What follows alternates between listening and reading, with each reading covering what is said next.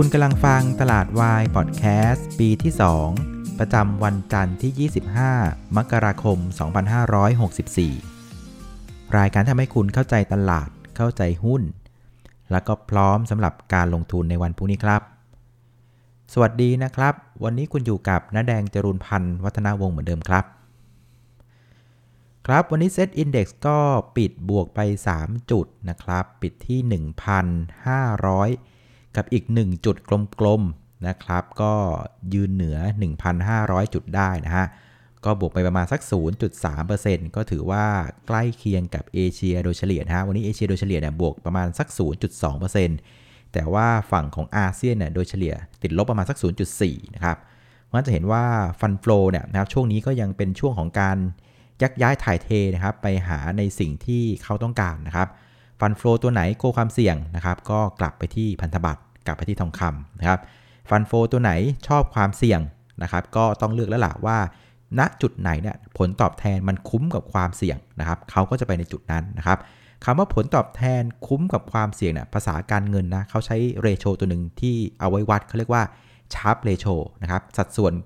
ง่ายๆเลยก็คือเอาผลตอบแทนหารด้วย 1 หน่วยความเสี่ยงนะครับเพราะฉะนั้นถ้าเกิดว่าจุด 2 จุดเนี่ยนะครับความเสี่ยงเท่ากันคือ 1 หน่วยนะครับตรงไหนที่ให้ผลตอบแทน สูงกว่านะ่ะตรงนั้นอะชาร์ปเรโชมันจะสูงกว่านะครับเพราะนั้นหลักการเวลาฟันฟลอนะครับเขาไปหา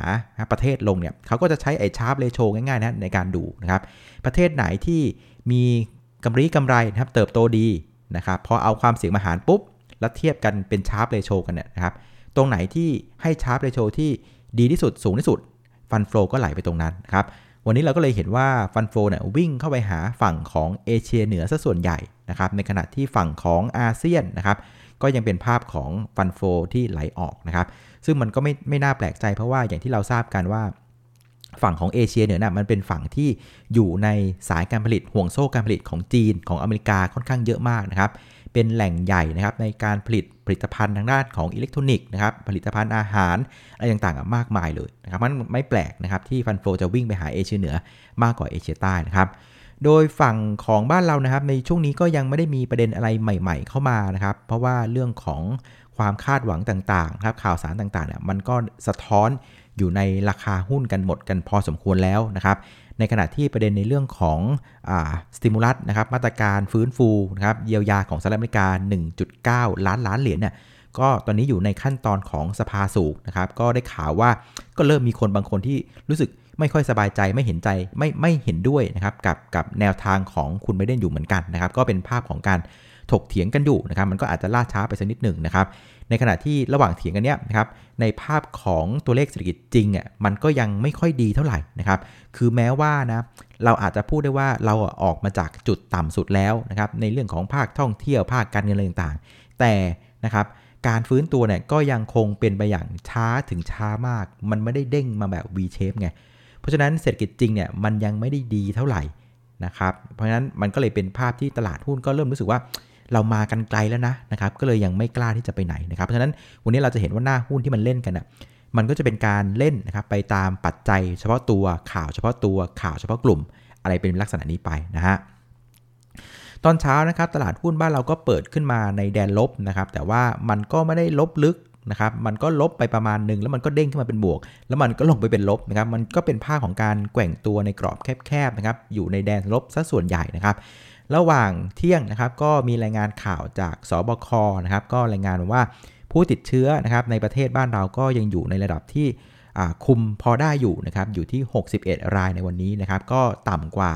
ระดับวันละ 100 รายมามาหลายวันแล้วก็ถือว่าเป็นสัญญาณที่โอเคนะครับในขณะที่ภาคบ่ายเองนะครับอาการก็ยังเป็นคล้ายๆ กับภาพเช้านะครับคือตลาดหุ้นก็ บวกๆลบๆนะครับในในในกรอบแคบๆนะครับสังเกตได้เลยว่าในทิศทางของฟันฟลูเนี่ยนะครับรวมถึงนักทุนรายย่อยนักทุนบุคคลด้วยนะก็ยังคงมีความกังวลนะครับกับภาพของเศรษฐกิจจริงที่มันมาค่อนข้างช้า ในขณะที่ปัจจัยใหม่ๆเนี่ยมันก็ไม่ได้มีอะไรมาขับเคลื่อนตลาด เราสังเกตได้เลยว่าฟันฟลูนะฮะเริ่มแสดงความกังวลชัดเจนมากขึ้นเรื่อยๆนะครับสิ่งที่เราเห็นก็คือบอลยิวเนี่ยเริ่มปรับตัวลงละนะครับอันนี้สะท้อนว่าเงินเริ่มกลับไปที่พันธบัตรในขณะที่ราคาทองคำ เริ่มเด้งตัวขึ้นมาอ่าคนก็เริ่มกลัวละ เริ่มไปหา safe haven ละ ในขณะที่ตัวของ dollar index เองอะก็เริ่มมีการปรับตัวแข็งค่าอ่าแสดงว่าคนเริ่มถือเงินสดมากขึ้น เพราะฉะนั้นมันเป็นภาพที่ตลาดอะเป็นภาพของการลังเลมากกว่า แต่ไม่ถึงกับกลัวนะ เพราะว่าอีกอันนึงที่ผมเข้าไปดูนะเขาเรียกว่า put call ratio นะครับ มันเป็นสัดส่วนจำนวน option put กับ option call นะครับที่ตัวของตลาดที่ชิคาโกนะครับที่อเมริกา ตอนนี้มันก็อยู่ที่ประมาณสัก 0.4นะซึ่งมันอยู่ในระดับเนี้ยมาตลอดเดือนมกราคมเลย เพราะฉะนั้นมันไม่ได้เพิ่มขึ้นหรือไม่ได้ลดลงเพราะมันเป็นภาพของการทรงตัวซิมากกว่า เพราะฉะนั้นมันเป็นการสะท้อนได้ว่าตลาดเองเนี่ยก็ไม่ได้อยู่ในมูทที่พร้อมจะเดินหน้า แล้วก็ไม่ได้อยู่ในมูทที่อยากจะปรับตัวลงนะครับมันเป็นอาการของการหลังเลหลังเลซิมากกว่านะฮะ คราวนี้หุ้นที่ผลักดันตลาดในเชิงบวกวันนี้นะครับอย่างที่บอกคือตัวไหนที่มันมีประเด็นส่วนตัวเนี่ยมันก็จะขับเคลื่อนด้วยตัวของมันเองได้นะครับวันนี้ปตทเนี่ยก็เด้งมาแล้วนะครับ50 สตางค์นะครับช่วยพยุงตลาดได้ประมาณสัก 1.3 จุดนะครับก็หลังจากปตทเนี่ยปรับตัวลงกันมา 7 วันเต็มๆเลยนะครับแท่งเทียนสีแดงแก่ๆเลย 7 วัน วันนี้เป็นวันแรกนะครับที่ปตทนะกลับมาเป็นสีเขียวแล้วนะครับก็ถือว่าเป็นสัญญาณที่ดีนะปิดไปที่ 40 บาท ก็อาจจะพูดได้ว่าเรื่องของการเตรียมเม็ดเงินนะครับในจองการจองหุ้น OR นะครับรวมถึงการปรับพอร์ตต่างๆเนี่ยก็เรียกว่าน่าจะใกล้จะเสร็จละนะครับก็น่าสนใจอยู่นะสำหรับตัวปตทนะครับส่วนอีกตัวหนึ่งก็จะเป็นตัวของพลังงานบริสุทธิ์นะครับก็บวกมา 3 บาทนะครับพยุงตลาดได้ประมาณ 1 จุด ก็ยังคงเป็นประเด็นเรื่องของแนวโน้มงบการเงินไตรมาสี่นะครับที่จะออกมาดีนะครับอย่างที่บอกคือไตรมาสี่เนี่ยมันเป็น high season ของธุรกิจนะครับไม่ว่าจะเป็น solar farm wind farm นะครับมันจะเป็นอะไรที่ค่อนข้างดีเลย มันจะผลิตกระแสไฟฟ้าได้ค่อนข้างมาก ในขณะที่พัฒนาการในเรื่องของพลังงานสะอาดของพลังงานบริสุทธิ์ก็ยังคงเดินหน้าอย่างต่อเนื่องนะครับ ก็เกาะกระแสในเรื่องของอคุณโจไบเดนไปนะครับที่เรื่องของอการพยายามผลักดันเรื่องของพลังงานทางเลือกต่างๆ เรื่องของ EV คาร์ต่างๆนะครับก็เล่นประเด็นนี้กันไปนะครับส่วนอีกตัวหนึ่งก็จะเป็นตัวของ SCGP นะครับกล่องกระดาษนะครับวันนี้บวกมา 2.5 บาทนะครับก็บวกช่วยตลาดได้ประมาณสัก 1 จุดนะครับคราวนี้ถ้าเกิดว่าดูเป็นกลุ่มนะครับ ก็กลุ่มหนึ่งที่น่าสนใจวันนี้นะครับ ก็จะเป็นกลุ่มของ Home Improvement นะครับ เออถ้าเกิดใครดูกราฟเนี่ยจะไล่ดูจะเห็นว่าหุ้นที่เกี่ยวเนื่องกับที่มันเป็นห้างสรรพสินค้าที่เกี่ยวเนื่องกับการซ่อมแซมบ้านป่าตกแต่งบ้านต่างๆเนี่ยวันนี้ปรับตัวขึ้นได้ดีหลาย ๆ ตัวเลยนะครับ ไม่ว่าจะเป็นตัวของดูโฮมนะครับ global นะครับ อะไรที่เป็นแนวแนวโทนต่างจังหวัดนะ home improvement อะ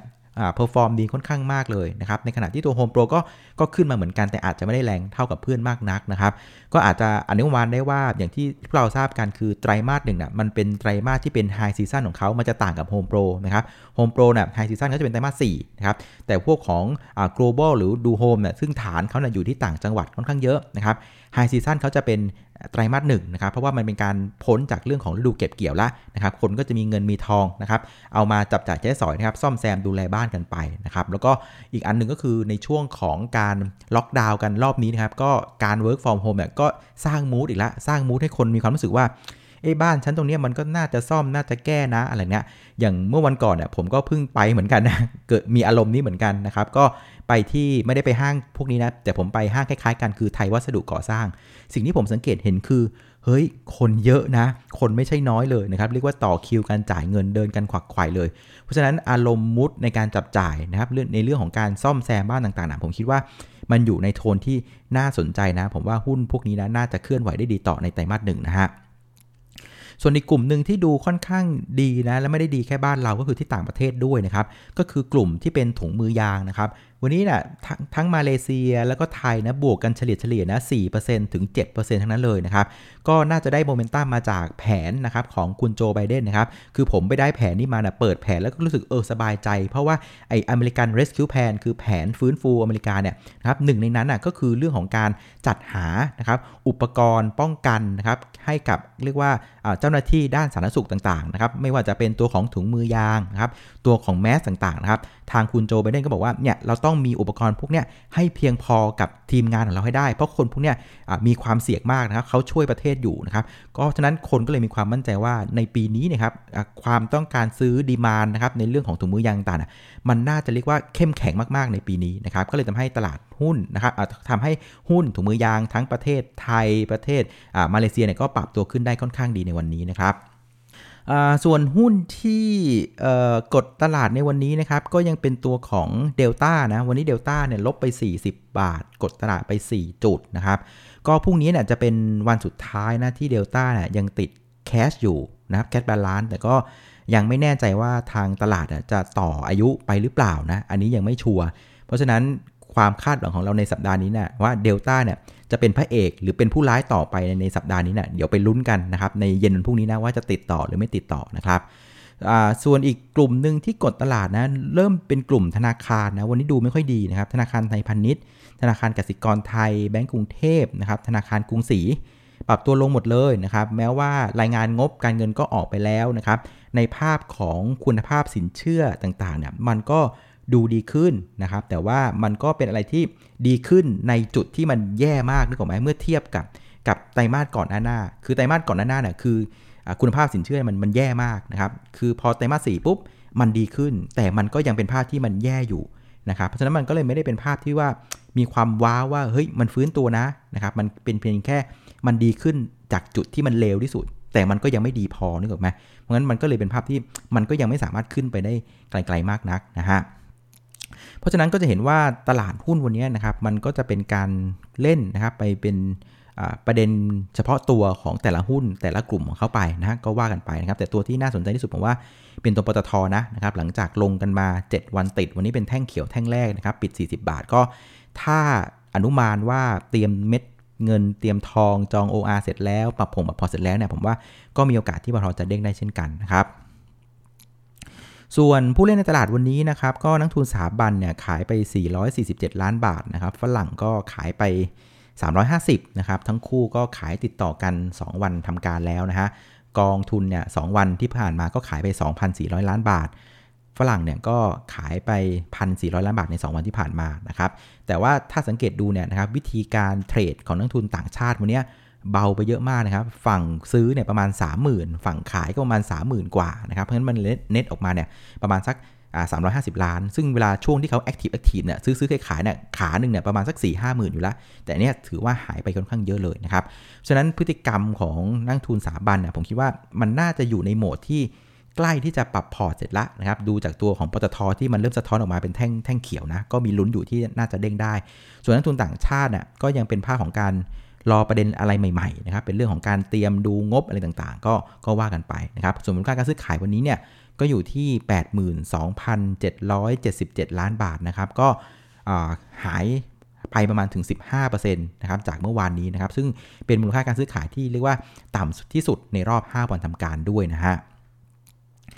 ส่วนประเด็นที่จะส่งผลต่อตลาดหุ้นบ้านเราในวันพรุ่งนี้นะครับ ถ้าเป็นต่างประเทศเนี่ยมันจะมีอยู่ประเด็นหนึ่งก็คือเรื่องของดัชนีความเชื่อมั่นผู้บริโภคที่อเมริกานะครับแต่ว่ามันจะรายงานออกมาในตอนกลางคืน ซึ่งตอนนั้นตลาดเราก็จะปิดไปแล้วนะครับ แต่ความน่าสนใจมันอยู่ที่ว่าครั้งนี้เนี่ยจะเป็น